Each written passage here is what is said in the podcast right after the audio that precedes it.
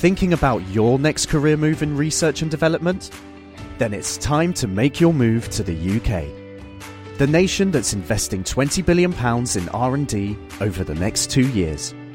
The nation that's home to 4 of the world's top research universities. The nation where great talent comes together. Visit gov.uk forward slash great talent to see how you can work, live, and move to the UK.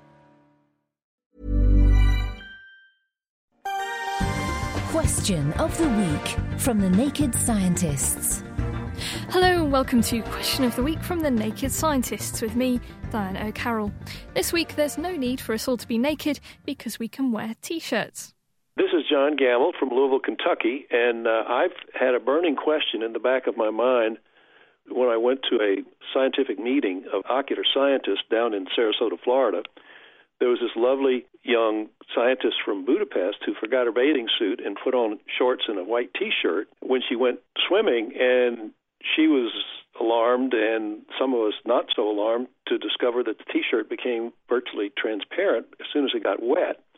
But she realized this, and she also was smart enough to hold the T-shirt away from her body when she did that it was no longer transparent. And I'm not really sure what the optics involved and why that happens. I'd be very interested if someone could offer an answer. So, what's the physics that keeps the t shirt competition in business? Hi, my name is Professor Jeremy Baumberg, and I run a nanophotonics centre in Cambridge. Well, let's talk about the other way. How come we can't see through people's clothes? And there are two reasons for that. One of them is because we put dyes in them, would absorb certain colours of light and let other ones reflect back. But that's not true for white clothing, like cotton. So how come we can't always see through people's clothing, their underwear? And the reason is because clothes made of fibres which scatter light. And they scatter light in exactly the same way that milk looks white. It's got tiny particles called casein, which are about the same size as the wavelength of light, and light really strongly scatters against those particles into all directions, so we can't see through milk. So cotton is made of lots of fibers around the same size as the wavelength of light, and we can't see through it. When it gets wet, there's water around all those fibers, and then the light no longer gets scattered very strongly. So basically, the material becomes more transparent. But what about lifting the t shirt away from the skin? Why should an extra layer of air make a difference?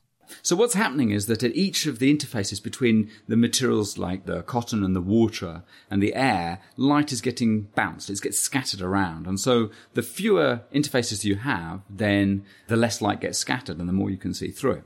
So we might think of a nice experiment. How can we actually make clothes more transparent? Certain people might be interested in that. So you could imagine vapors with uh, liquids which would absorb onto the cotton fibers. The fibers swell as well. That's also why the interfaces change. So you can imagine some very devious scientists deciding to really make clothes more transparent with the right spray. So the Emperor's new clothes could come with a spray can. Light is scattered by dry fabric, but not so much by wet fabric, meaning you can see through it. When John's colleague lifted the t shirt away from her skin, she was adding a layer of air in between her and the t shirt, and it's this extra interface which will cause the light to scatter again, making it opaque. And you can see the same effect when paper gets grease on it or when glass is dropped into oil and becomes invisible. Next week, we'll find out if money really does grow on trees. Hi, it's Dominic from Newmarket. I'm just calling about how money is made and how the different colours are formed. I want to know how do they get that foil strip to go in and out of the paper? Help us to answer this question of the week by emailing chris at thenakedscientist.com or by writing your answer on the forum at thenakedscientist.com forward slash forum. Question of the Week is part of the Naked Scientists podcast and supported by the EPSRC, the Wellcome Trust, and UKFast. Look us up online at nakedscientists.com.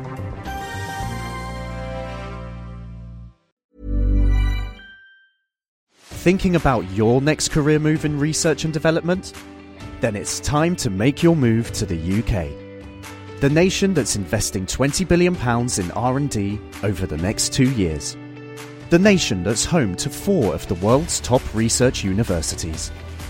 The nation where great talent comes together. Visit gov.uk forward slash great talent to see how you can work, live, and move to the UK.